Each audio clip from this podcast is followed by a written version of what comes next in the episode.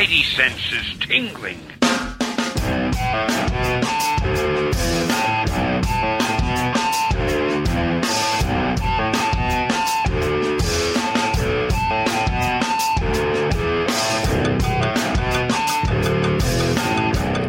Really big shit. He's the host who can't be bothered to see his lifelong friend's new son, even though he lives a measly 4 minutes away. He's Slim. This is the Paper Keg Show, episode 227. Welcome to the show. I don't know who Jonesy was talking about, but he sounds like a real dirtbag. Paperkeg.com. We talk about comic books. We do a book club, the three of us, and we'll talk about that book together. Frank Miller. Lynn Varley. Ronin.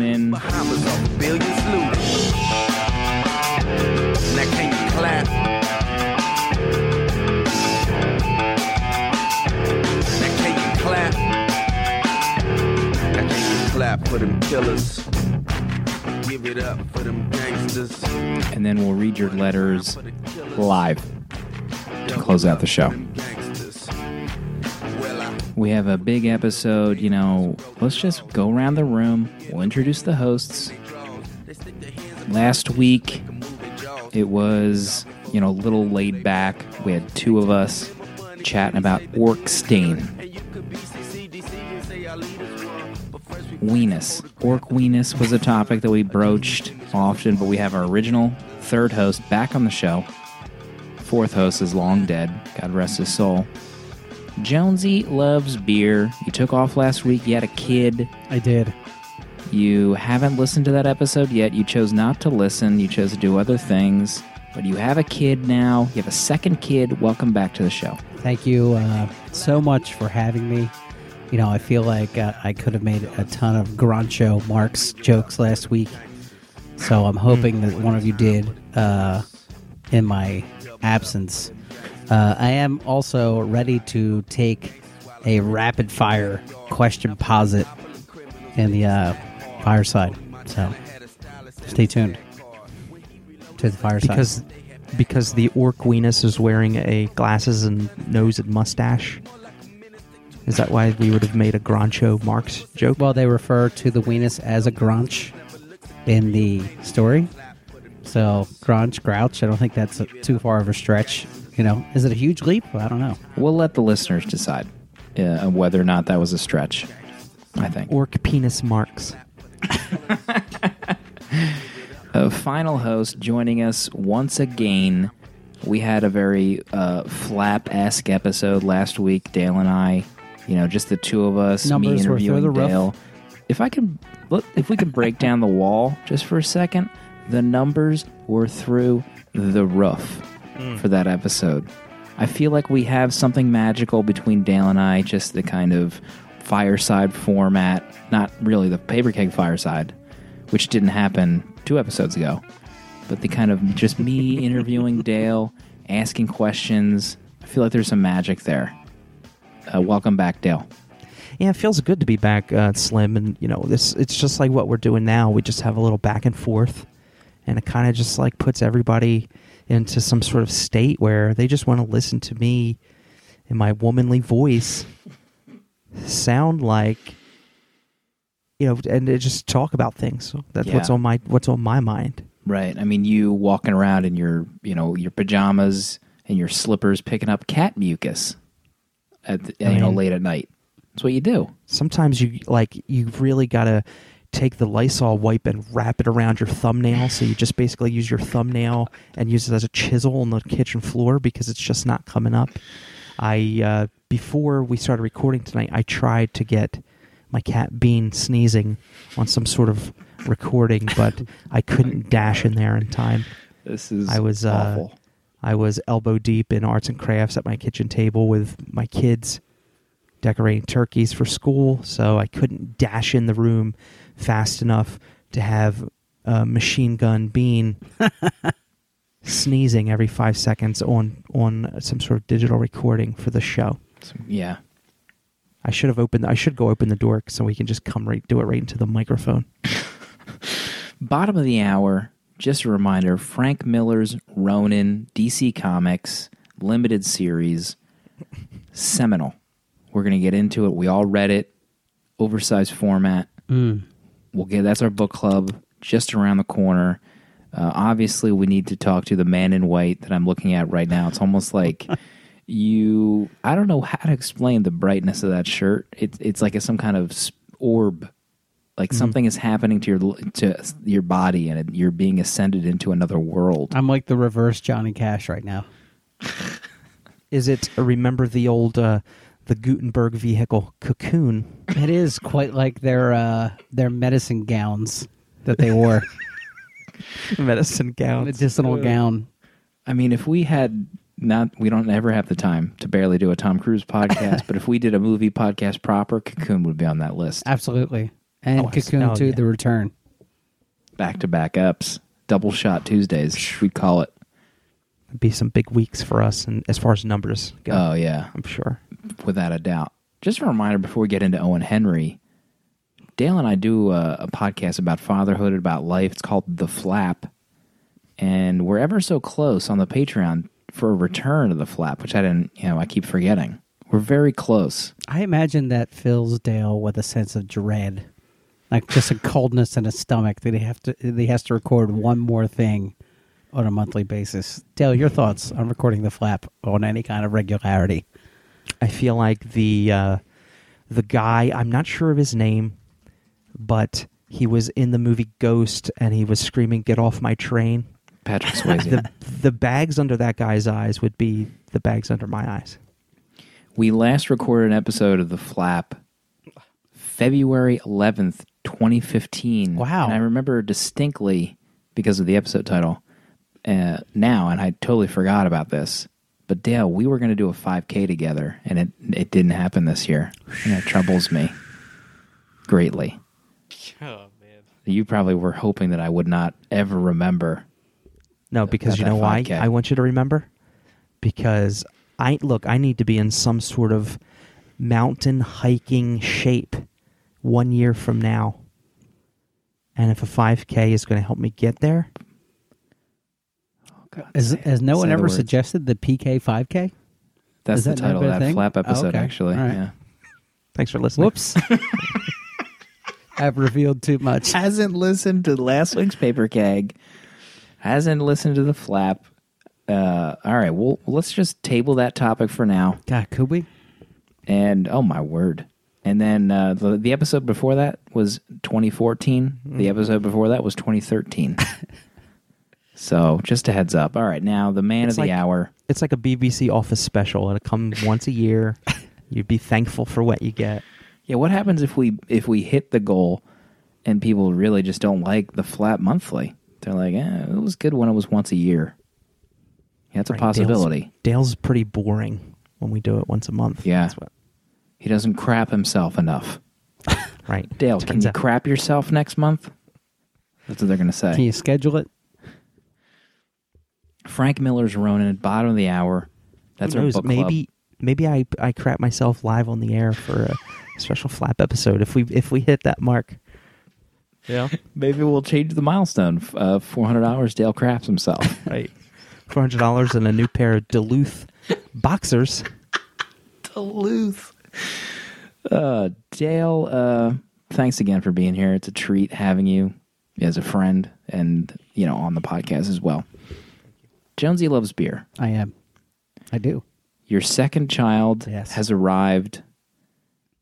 And, just before the show, we're trying to get a vibe. Jonesy, how you doing? What's it like? It's fantastic. Before you can answer, from our brief, that answer actually leads into my comment. From our brief interaction, it seems like your wife is in the room with you or within earshot, so we're not really getting the true state of how things are right now. She's turned into bed, but I can still say, honestly, amazing journey. Just to point out, some people think, the hectic level is one kid plus one kid equals a hectic level of two. But we have to realize it's more like 2 times 2 is level 4 of being hectic. So it's like imagine that a newborn is screaming in your face, and at the same time, your 3-year-old knows you can do nothing to him with your arms full. So he's like throwing dump trucks and tractor trailers at you as you try to swat them with the foot, and then get them to get him to like just listen for 1 minute instead of doing the exact opposite of what you just asked him to do. So it's been, you know, it's been an adjustment, but you know, there's, you know, we had some photos taken today, you know, looking great, new family, new young family. I mean, it feels good. It's definitely an adjustment. Dale, why didn't you prep Jonesy about this 2 times 2 is 4 scenario with your 2 kids? I feel like we know that that scenario exists. Why didn't you help Jonesy out there? Oh, Slim, that's a great question. You know, I honestly, I don't remember the past 4 to 5 years of my life. I only remember the here and now. The first 2 years of Reed's life, at least the first year, I don't remember because it was such a darkness. It was a darkness when, you know, it's like when you and your wife are trying to have a conversation and your one son is like just constantly trying to ask you a question. But it's like that, but worse. Like way worse. So, Jonesy, I feel like maybe, I don't know. There must be some firesides of some paper kegs or flaps. Maybe one flap since Reed was born. Go ahead. I don't even know what to say. I mean, we've hit a level of parental despair in the last 3 minutes that might not be matched soon. I guess it wouldn't be so bad if the constant sleep deprivation wasn't also taking its toll day after day. So like the first 2 days you feel like, you know, I can handle it. Then like the third day you've only slept like 2 or 3 hours, which are interspersed, you know, in 2 hour bursts. Mm-hmm. You're like, man, it's really getting down. I haven't gone back to work yet, and it's bad. So I have to give eternal props to my loving wife, Adnaminity. She did the brunt work for, I mean, pretty much all of it. I didn't really have to. I got up maybe every so often to sit with him after he was born. I think, you know, because I took a week vacation when he was born, and then I went back, and she kind of just did all the work, you know? Mm. She's a trooper. I don't know how she did it. Pushed that kid out and just got cracking. Did I say poop? Did I say pooped that kid or pushed? You said pushed, but we both know what you meant. So what you're on deck? When's number 2 for you so you can feel our pain? Not anytime soon. Our marriage cannot sustain a second child. That's a discussion that we've had several times. You can have 2 kids. That's fantastic. I'd love to have 6 kids. But if we don't have a happy marriage, right, then exactly. We shouldn't bring 6 children into the mix. Mm. Preach it. You know, I mean, just when you have a kid that won't go to sleep and you're both yelling at each other, trying to get him to sleep, tensions are high. You want to add another kid into that? Yeah, I think, good gracious, that Owen Henry is not that way, because our first one, 1.5 years until we slept through the night. And we would always have those crazy 4 a.m. like fights with each other over nothing, where you're just frustration, just like, you know, and then you don't, you know, even remember it the morning after. But Owen will actually sleep 4 hours at a clip. That's the most amazing thing I've ever seen. I remember with Jack, not to get on the flap on you, but like I would have to bring him to the kitchen and turn the faucet on so that the white noise would put him to sleep. But I couldn't sit, because if I sat in a kitchen chair, he would know that I was sitting and getting comfortable, and he would scream all over again. So it would be literally with my back to the kitchen sink with the faucet on, just like crazily rocking him back and forth would be the only way he slept. And just to try to do it for 2 hours straight so that your partner could sleep, so that you could trade off, and she would have to go through the madness. Jenzy, maybe it's time to get an au pair. You know, bring an au pair into the mix. There you go. Yeah. I think that's the next logical step. I'd be all for it, let me tell you. You know, let's see what your wife thinks. Can you get her, wake her up and ask her live on the air? Absolutely not. There will be no waking of babies, women folk. Not going to happen. Last week, Jonesy, you missed it. We brought back One Night Only, the news segment. What? Came back. Nerdy news nuggets? Do we use that sounder? We didn't. I found a, oddly enough, let me see if I can pull it up here. I found an audio intro for the Nerdy News Nuggets that I don't think I've ever heard before. Here it is. Well, that's, of course, for the Nerdcast, so it never existed. 7 or 8 years ago. And now, here's Slim and Dabil with some Nerdy News Nuggets. Wow. I mean, I'd never heard of that before in my life. Is that like the old Windows DOS make your computer talk program? It might be. Talking type? Maybe J-Man made that. J-Man says. Remember him? Remember Armageddon? Armageddon, yeah. Their Nerdcast podcast, highly successful tech podcast from the past. Let's leave it in the past. We have a big show to do tonight, Ronin. You won't find that on your LinkedIn profile. Maybe I should put it on there. Who knows? Maybe. You know, you don't even know what's going on LinkedIn. LinkedIn is a hot mess. You know? Jonesy, what's Ronin? Who's Frank Miller? What's happening in the world of samurai? Frank Miller may be a paragon of 1980s revival comic books, ushered in the era of darkness and maturity, realism, and your mom. Oh, my God. Ronin. You know, what we see here is... a book heavily influenced by anime and Japanese lore, a book that was spawned out of years of research for his Daredevil run. And he took his research and he gave to us Ronin. And the story is as follows. Centuries ago in Japan, a nameless samurai warrior serves a master samurai, and his arch nemesis is a demon called Agat. And... the master is like a skilled swordsman. He has a mystical katana. And check me on this. I think it's called Blood Drinker. It's it must be sated in the blood of its enemies. And the only way to kill the demon with the sword is to have the blood of a good man, an innocent man, on it. So very steeped in Japanese mythology already. At the climax of this ancient Japanese story, we have the master samurai being killed, the young Ronin now taking up the sword to continue his master struggle, and then flash forward, the twist. It's actually post-apocalyptic New York City, where a young telepathic, telekinetic Billy, a employee / generation of a what I would call like a super corporation.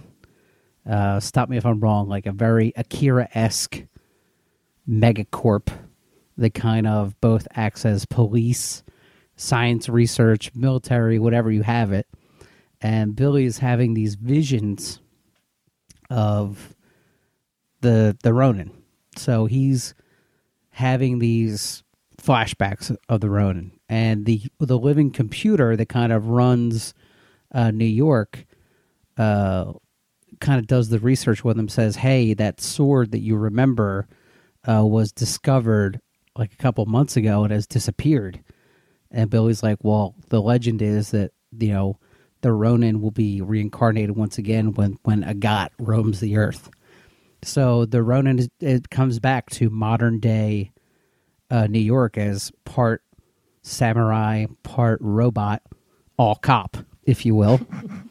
And the issues are this kind of Ronin regenerating himself and kind of, and I don't know what kind of story type of describe it, when he's got it's almost like a video game where he's got to level up, he's got to find armor, he kind of meets the cast of characters in New York as he kind of also has these flashbacks to kind of continue the story forward.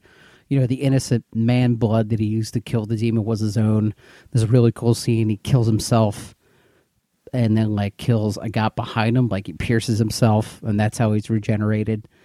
And the Ronin eventually, in another huge twist, which I guess I'll let you guys reveal as we talk about it, maybe the Ronin isn't quite what he seems. Is he really this magical reincarnation from the feudal Japan era? Or is he a new type of warrior altogether? Ronin, spoilers, maybe the most beautiful thing I've ever read in CMX HD. Art-wise. Wow. Maybe, there you go. Maybe the most beautiful thing. So the Frank Miller's artwork was painted by, I'm sorry, what was her name? Lynn Varley. Lynn Varley painted these pages based on Frank Miller's pencils, and in glorious CMX HD, it looks like GD stained glass windows. The art is amazing. Ronin, Frank Miller, the one of the most lauded, well-regarded volumes, up there with The Dark Knight Returns, and maybe to my knowledge, which is very little, one of the first big Western books to homage Eastern art and standards. There you have it. Gen Z giving out a course on the history of Ronin and its artwork. PowerPoint forthcoming. Send that deck over. Putting on a clinic, as they would say. Ronin. I got the...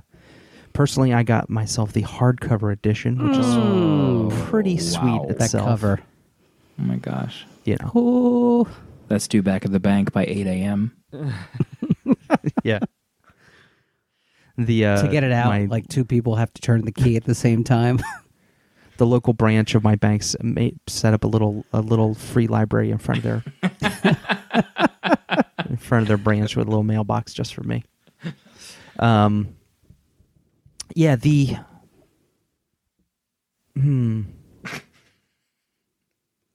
beautiful. I mean, the feudal Japan stuff is gorgeous. The New York City stuff. Well, not. I don't even want to say the New York City stuff. The biological, ever growing mass that was like a company. Plus, like it was a Aquarius. Company. Aquarius was like company headquarters / mobile, like a defensive kind of. I mean, it's the future, right? It's like a cybernetic building that, to the surprise of the scientists, is getting smarter, and biocircuitry is like extending across the city. It's like Skynet. Yeah, but his name was Virgil, I think. Virgo. Everything was named after the zodiac in this book. Yeah. I get, especially in like 82, 83, I can see like Frank Miller just putting this kind of faceless or designless kind of thing out there, but it just seemed like that building just seemed like a little too, it was like cluttered or something. Like some of the shots in New York City were a little cluttery, but you can definitely see like Frank Miller roots, like, because this is before The Dark Knight. This is like Frank Miller has a vision and he's going to execute on it, which is it was a really cool idea, and it's around the time of like, you know, Blade Runner and stuff, so maybe there's like this futuristic kind of influence. It's kind of a cool. Sounds like you didn't love it. That's what I'm getting. I liked it a lot, and I think what it is in the historical context of things, it's really amazing. If this, I think it would have been really amazing for the time. But now, like, I know I'm glad I read it, but I think it's a pretty good book. In my eyes. Now, I feel the same way about, almost the same exact emotion about the twist ending. So, the twist is there never really was a Ronin. it was all this Skynet Virgo influencing this Billy character with these fake visions, making Billy believe that the Ronin existed. And because he had a connection to this biomechanics, he was able to form the Ronin character and the backstory and kind of execute the Ronin story arc to what end? Like, I really didn't, like, was, and you'll have to answer this for me, and I think I have it, but if Billy committed Harikari, it would commit, like, a telekinetic wave that would destroy the city, and the robot wanted that because X. Like, because it doesn't really seem like he's a malicious robot until the very reveal at the end of the book, so. I mean, and I think if I were reading this and hadn't read a ton of stories with similar twist endings, I would have been blown away. But I think this might have... I think maybe the climax might be the only part of the book that I didn't enjoy. I don't know if anyone else thought that way. Yeah, I think...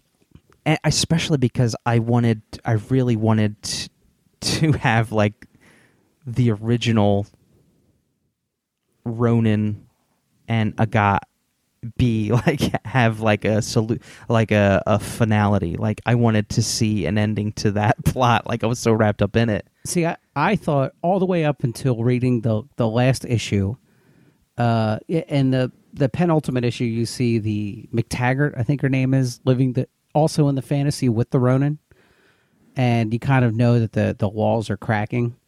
I really wanted the ending to be the next reincarnation of Ronin and Agat. Like, all of a sudden we were 50 more years in the future. Okay. And they were starting again.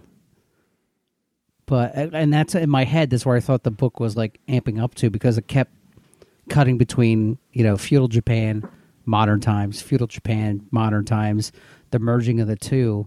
And I really sincerely thought the ending would have been 2031, you know, it's space station Earth.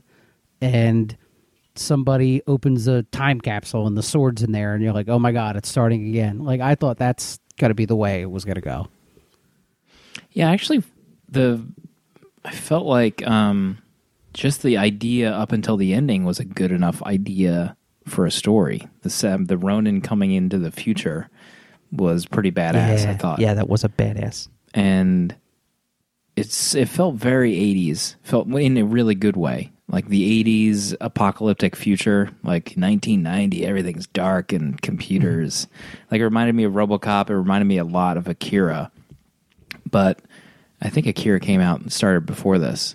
But it wasn't as good as Akira. It felt like a good 1980s futuristic comic. It wasn't great, I didn't think. Mm-hmm. And I was wondering to myself before we started reading this, like, I wonder why I don't hear more about Ronin. And, like, I feel like this should be talked about more, or maybe we just never hear it. Maybe it is talked about, but maybe it's just because it's not amazing, at least in our opinion. But the art, obviously, is fantastic. The painting, I mean, Frank Miller's stuff is just bonkers in this book. I really, there was a nostalgia factor for me that I thought really... clicked. I don't know, you guys ever watch, like, the Sci-Fi Channel? We were, like, not quite teenagers, maybe 11, 12, 13, and they used to have, like, Saturday morning anime takeover. They used to play Guyver, like, every day. Yeah, but there was always, like, Saturday morning you could watch, like Project AKO and other movies of similar titles, and it was always, like, a sprawling adventure in 2 hours, and this is what it felt like. I felt like we were getting a 2-hour animated film, and that for me, like, felt very nostalgic. Like, I was, like, very taken back to, like, this formative story years for me, and I appreciated it for being, like, part of the bedrock that has built these modern tales. But I think because of my years of readership and all the different stories I've been exposed to, if I had been exposed to this story at 15, I probably would have thought this was, you know, you can't get better than Ronin. But now at 33 and reading it for the first time, I don't think it had that panache that I'm sure it did for people reading it as it happened, you know, 30 years ago. Yeah, that's what I mean. Yeah, like in historical context, it would be really cool to see like this this sort of intrusion of Eastern style comics in this Western, in this Frank Miller comic that's got like this Frank Miller darkness to it, like this this adult kind of air to being like this, you know, this like creator owned legit comic. Like it's got to be some buzz. It's got to create some buzz, I think. And it, for the time, it would have been like, oh my God, this is crazy. Like this is a Westerner doing something as cool as this. Like it's because it's got like, you know, feudal Japan and like you said, like androids and big corporations, Cadillacs, and stuff like that. Dinosaurs. Yeah, I was wondering when the Ronin first. I think we mentioned it, but you know, the Ronin comes. The spirit of the Ronin comes out and absorbs Billy, the telepath's body, and becomes one pretty much. So there was a few. Like at first, I was wondering why he didn't make himself. Why they didn't design like the Ronin's legs and new legs and arms, kind of like in a more badass machinery way. Like I felt like that was an opportunity to like show off, you know, something really cool. But for whatever reason, they kept it kind of simple. And there's some like story parts where before the reveal, you're wondering because the Ronin is being chased by Casey, this kind of like head cop of Aquarius, and the one time that they're like alone, he rescues her. She's naked, being kind of like previously attacked by cannibals, and they like touch each other and they embrace and they make love like on a rooftop the next night or whatever. And I was like, what the heck is going on? That came out of nowhere. And it does start to, you know, make sense as the one scientist, which I think was Casey's husband, maybe. Yes, yeah, definitely. Peter was like... Yeah, he starts to dig in as this stuff is happening, and he starts to figure out himself that Billy has crafted this entire thing in his head, or using his power. And then you start to realize there. I mean, the one part that was really striking was, I think, when the computer or Casey's husband mentioned that, oh yeah, he's always had a thing for Casey. And I thought to myself, like, oh man, the Casey was the reason why the samurai, you know, made love to Casey because it was fulfilling a fantasy of his. And I was just like, oh God, this is awful for Casey. And I mean, there were some other parts like before that point. I don't know. It's just like, it was good. It just was not great. Like it was mediocre. I felt like the story, the bits where the Ronin is walking around with this kind of flower power, hippie, homeless guy. And he comes upon, you know, these Nazis and KKK members, and then they're doing battle over these two people that are tied up. And when the water rises to their neck, like the cannibals bring them down underwater or whatever. And you're trying to like kind of starting to connect with this samurai character. He can't speak English, so he's learning the language, and he starts saying like kind of slurs to people to show that he's speaking the language. Yeah, and like offends them incredibly. Yeah, the one part that just really irked me was that he didn't rescue the people that were tied up and obviously in danger of being murdered. He didn't rescue them. Yeah, he just kept about his way. He was not really heroic. No, not at all. In the past life, he was like very heroic and stoic and loyal to his samurai master, and that character was not present in the modern day Ronin. And thinking about it, I was like, I remember the moment where he walks by them. They're obviously tied up and about to be murdered by these warring factions, and he just passes them. I was like, okay, that's annoying. He better come back, and he kind of does, but they're already dead. And like he goes down underwater. For whatever reason, I think because maybe Casey was down there, I can't remember.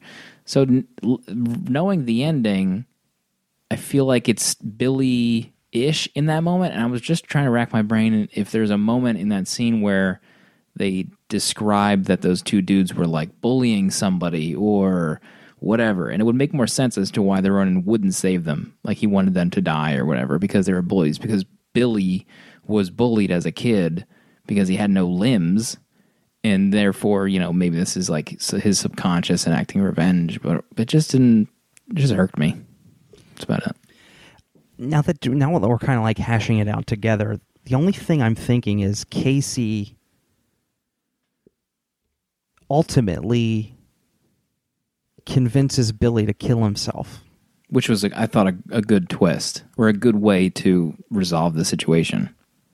Right, like, yeah, that's some, yeah, okay. So maybe the ending's okay. I mean, it's okay, but it's like, it's almost like she shames him into doing it. Well, I feel, yeah, she does, because I think that's the only way she could have gotten out of that situation. She had to have Billy die, and the only way to do that was to have the samurai realize that a woman... Yeah.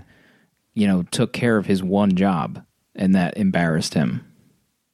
So he had no choice but to seppuku, or whatever it's called.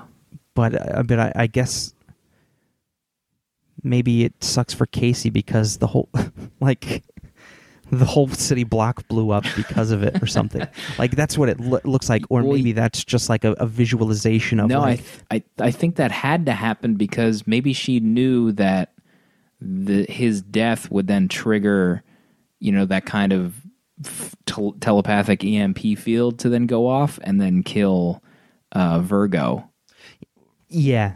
I think she knew that the whole thing had to be brought down, and to do that would be to shame the samurai.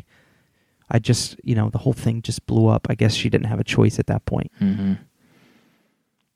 I don't think they led on that Casey's marriage was strained, or did I just miss it? No, I didn't get that either. Because there's a very long, I don't know if it's a long scene, but it's a few pages of her speaking with her husband about the stress of work, and he asks her to, you know, why don't you take a few hours off and come to our room? And she does, and they make love, and she leaves. But there wasn't a moment where, like, oh man, trouble in paradise. It wasn't like breakup sex or anything, because I mean, she has sex with the samurai like 30 seconds into that meeting. Maybe that was Billy's mental doing as well. I don't know. Oh yeah, because he could invade her mind. Yeah, so now he's even less heroic because he probably used his telekinetic or telepathic influence. Well, there really is no samurai at that point. It's all Billy, I guess. Yeah. Wow. But plus she was nude. Like, that was probably all his doing as well, to make her, you know, this is his fantasy. He rescues her from cannibals. She's naked, vulnerable, and then magic happens. Man, that just takes it to like a real skeezy level. It's creepy. Yeah, it's very creepy. Yeah. There's no doubt about it. I'm glad that didn't click in my head when I read it. Yeah, so wow. So the deeper we get into it, the more of a creep Billy is. He's a super creep. Yeah, the more as you know, as we hash this out real time, the more the ending is justified, and I'm more pleased with it. I'm not as disappointed maybe with the ending. Yeah, if this guy is truly a scumbag, then yeah, the ending I like, because that's the only way it could have ended. You had to kill this monster. And it's tough because he's lived his life, you know, a limbless person. Yeah. And the epicenter of his, you know, mental state is a flashback that they show where a bully is, you know, I can't remember if he's like tickling him or he's about to do something to him that he can't defend himself for, which is just, you know, you start to see where the villain or where the, you know, moral ambiguity comes out, and it's really uncomfortable. But you know, yeah. I mean, as far as the ending of the story, the tagline: Dale_A from Paper Keg Radio Syndicate. Yeah, Billy's more of a creep now than I thought he was, but the ending is better than what I thought it was. Total creepo. He's like really. Bad, but still, like, some of the stuff, okay, so if you really, I just wish there was more of concrete evidence that he was a super creep. I mean, maybe because Casey's marriage wasn't strained, like you were saying, so like I guess that's the only reason why she would have just went with the Ronin immediately. Yeah. I mean, maybe Ronin Branch to give Casey, or not Casey, to give Billy some benefit of the doubt. Maybe in his mind, he was just in a dream state. And this was just like an elaborate, fantastical dream he was having. And yeah. Virgo was pushing him in that direction, and he couldn't really do anything about it. I vote creepo. That could be it. Three creepos out of four from John Doodlesphere. I gave this book a stunning 3 out of 4 creepos. Oh, jeez. Ronin. There you have it. Any other thoughts, Dale? You seem conflicted about the whole thing. No. I feel more at ease. I feel more complete than I did going into it because I got to talk to you guys, and then it's been a while where it's been that sort of fulfilling, or the trio kind of solved a problem in my brain, mm-hmm. And I'm also thinking about Gary Ace Anchetta. And what his thoughts maybe are. This is a DC book. Yeah, maybe he's got the lowdown. Ace, we need you. Actually, I think whatever Ace's opinion will be, whether Billy is a creep or Billy was just caught up in some phantasm, is the opinion I'm going to go with. Because Ace seems like a guy in the know. It's a brave move. Very brave. Ronin, Frank Miller, DC Comics. There you have it. We got your letters. I'm gonna open them up. Dale and I are gonna take turns reading them to you. Letters at paperkeg.com. You want to shoot us a letter? We might read it on that. Tell you what, I see Dale yawning. We got like another 3 hours of recording to do tonight. Join us in the Drink Monster 10 o'clock at night club, Dale. We need you. My gosh. Jones, we need to get a health update before this episode's over. Please don't, because I haven't bothered to weigh myself. I haven't exercised, and I've been nothing but getting like free meals delivered to my house for 2 weeks. Oh, God. I'm probably like 390 pounds. First letter from rising letter writing star. Top 5 bananas. He writes, "Hey gang, first off, I would like to acknowledge the sheer dedication and pride it took for Dale and Jonesy to power through the re-record of episode 225. Don't beat yourself up too much, Dale. Mistakes happen. And the second recording was still something to be proud of. Hopefully Slim doesn't go too hard on you. Perhaps just a bit of the old silent treatment on the private G-chats. Nothing Jonesy isn't used to already." Tell it top 5. Secondly, I just reread the fantastic House of M Future Book Club and was wondering, what are your favorite event books? Keep up the great work, babe. Top 5 bananas. Your favorite event books, Dale?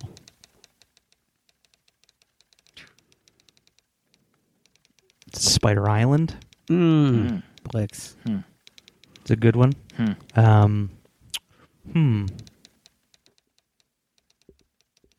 What was the one? Age of Ultron? That was really good. Interesting. Daredevil Shadowland. I can't even think of like, I can't think back past the last 2 years of event books, which is probably bad. Not House of M. What was the... Oh, Civil War. Yeah. Civil War was amazing. Oh, yeah. I liked House of M. I've never read it. I would like to read that. What? Have you never heard the story of Slim reading the Wolverine issue where Wolverine gets his memories back, and then Slim has to put up with the fact that Origins came out afterward, and he thought it was the worst Wolverine book ever written/drawn? You never heard that story? Listen, who knows what was said back then? You have to check the tapes for that kind of thing. Won't find that on his LinkedIn. And thank God nobody really checks the tapes for any kind of bad things we say. Oh. Secret War was Brian Michael Bendis and... Secret Invasion? What's that guy's name that did the painting covers of Secret Invasion? Gabriel Del Otto. Oh, wow. Yes. That was great. Scrolling back here. They actually have a wiki. I did like Civil War. That was amazing. I liked Secret Invasion. I can't remember. DC. Well, that was pretty good. DC Comics? Nobody? How about Siege? Anybody like Siege? I don't think I ever read it. Is that the Thor one? Siege. How about Schism? What about A versus X? Oh, that might be my favorite. A versus X. That was a big one. Oh, man, that was so good. Or AVX, as the kids say. Well, Dale, you like the miniseries offshoot of Avengers vs. X-Men, right? Or did you like the main one, too?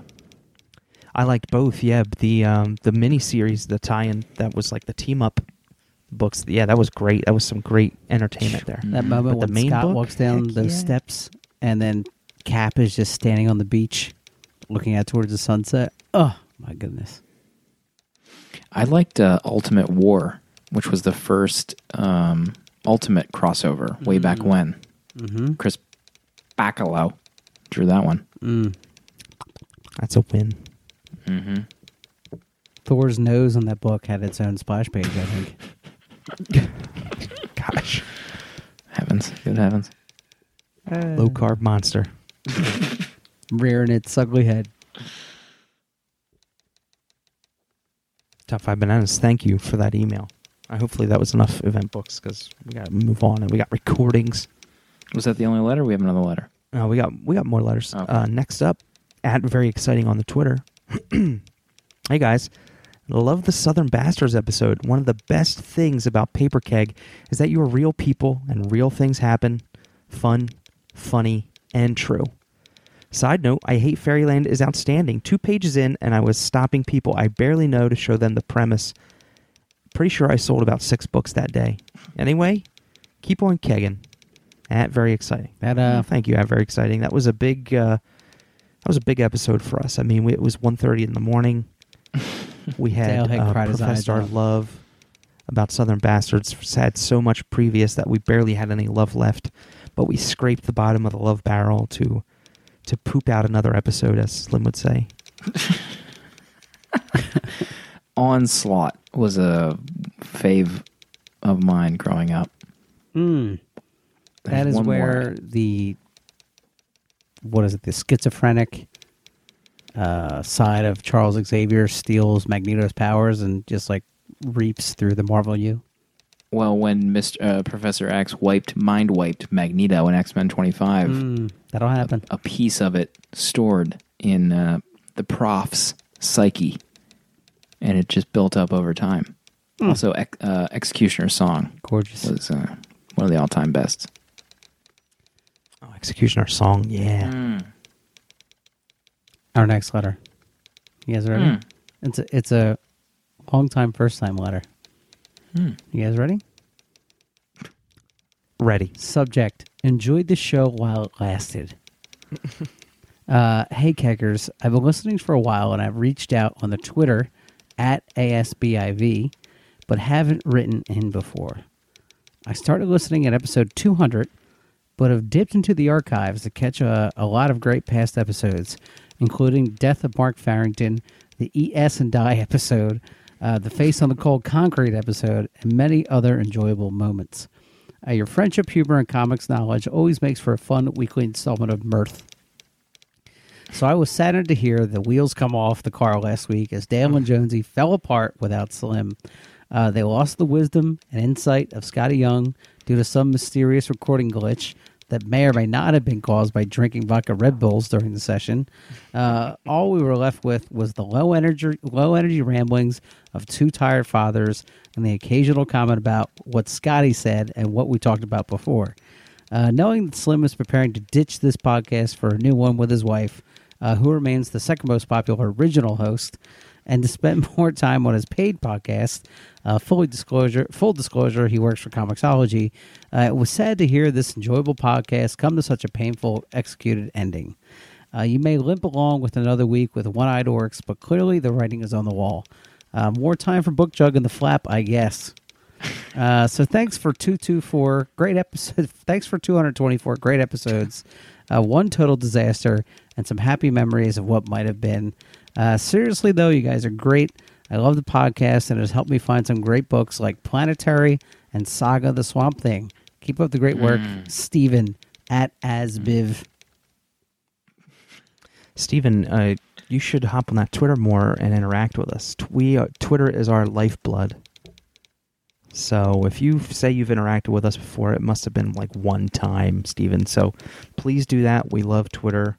And thanks for listening. That's really cool. That I'm curious, and if you want to write back, we don't have to read it on the air, but how you decided to give us a chance at episode 200.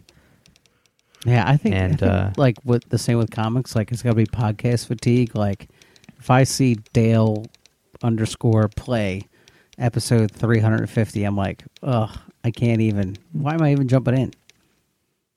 You know? Yeah, that's the struggle, you know? That is the struggle. Note that both Dale and Jonesy deflected from any comments about the episode, that which so our next shall letter never be named. Look, if anything, if vodka and Red Bulls were involved, it's because Scotty runs. He runs by the seat of his pants, all right? And if he insists we all start drinking vodka and Red Bulls, what are we going to do? Say no to drink on Google Hangouts with Scotty Young? So, sorry. You know, sorry. Sorry that I forgot to even gather his recording because I was so excited that I didn't even get his recordings on the air. So then you should have saw it. Like the last 10 minutes, Dale wouldn't even look at the screen. He was just like,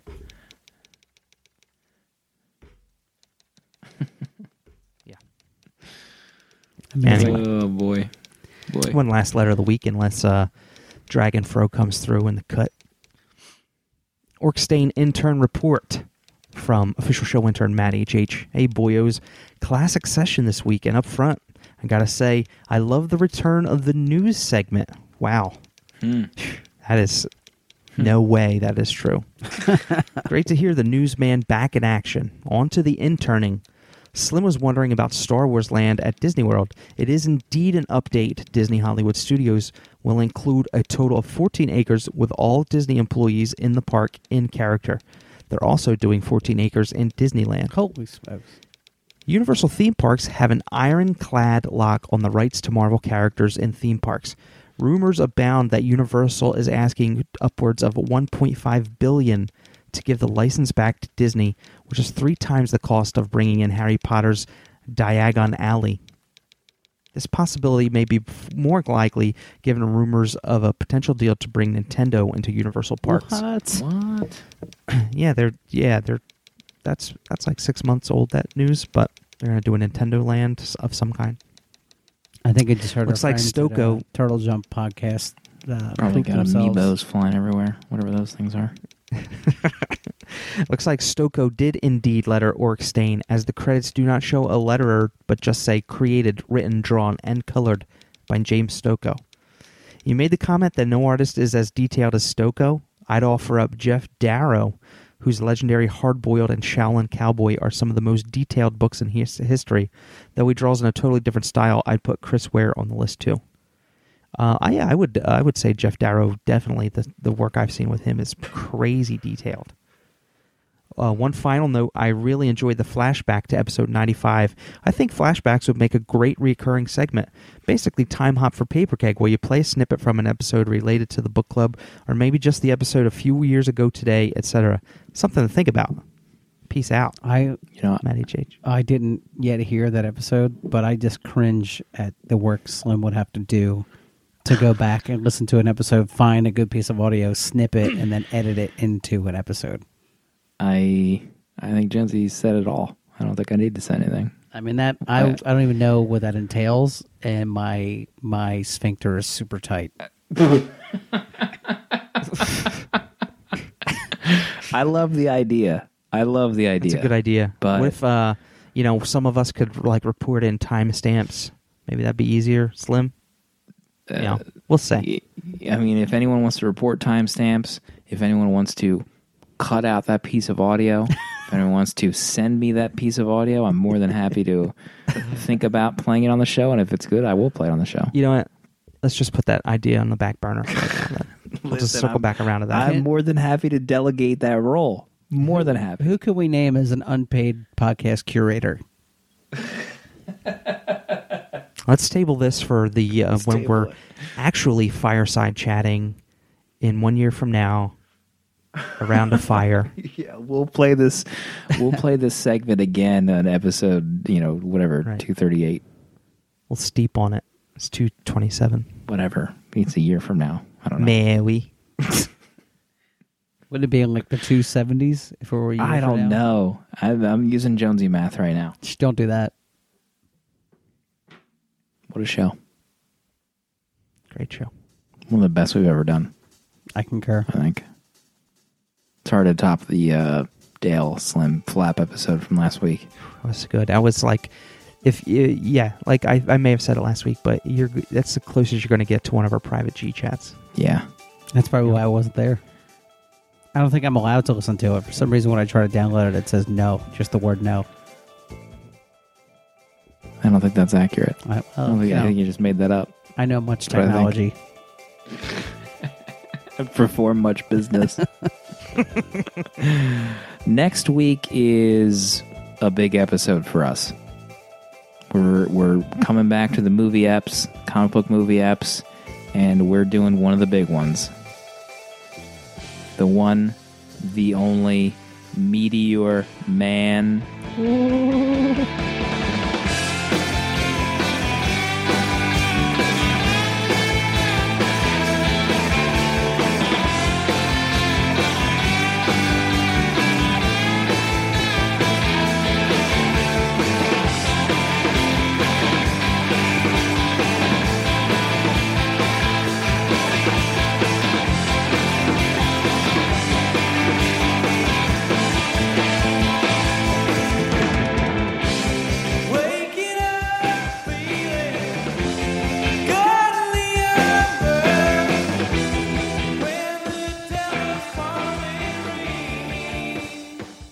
In the sake of full disclosure, obviously, there is no book club next week because we will be preparing for the following week's book club. Oh, boy. We'll be taking 2 weeks because after the stellar, what will be a stellar, Meteor Man episode, the first volume, which is...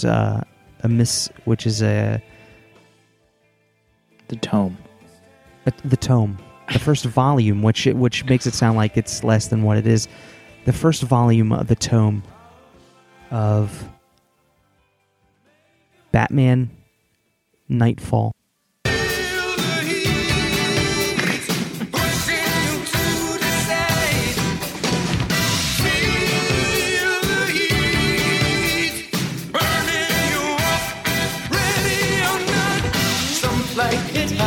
Some sweat when the heat is on.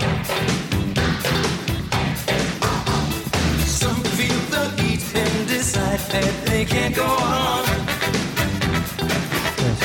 That one second. Oh. Like it's hot, but you can't tell how hot till you try. Some like it hot, so let's turn up the heat till we fry. How are you gonna do it? She wants to be your bride.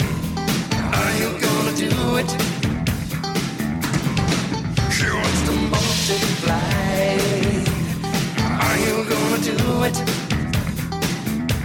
I know you won't be satisfied until you do it.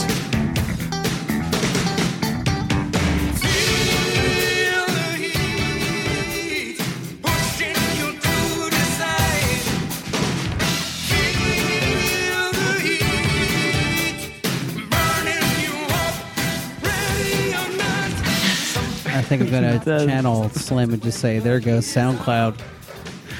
I mean, the best part of those is anytime we're playing music, no one understands that for the minute we're dancing at each other. It's totally like it's just a dance off. We sit here and we dance while the music's playing. I mean, especially this song. Come on. Mm-hmm. Yeah, the first volume of the 3-volume set of Batman Nightfall, which in itself is like 700 pages. Uh-oh. The soft cover is like $30. I just went soft thinking about that page count. So you better, while you're watching Meteor Man, you better start reading then. I mean, we got some reading ahead of us. I'm going to predict that the day of the recording, someone's going to jump in and ask for the next day because they haven't started yet. Jonesy. Go to sleep. Go to sleep, precious. You look tired. Pam, get some sleep. You look tired. That's my born legacy. Thanks, guys. I'll see you later.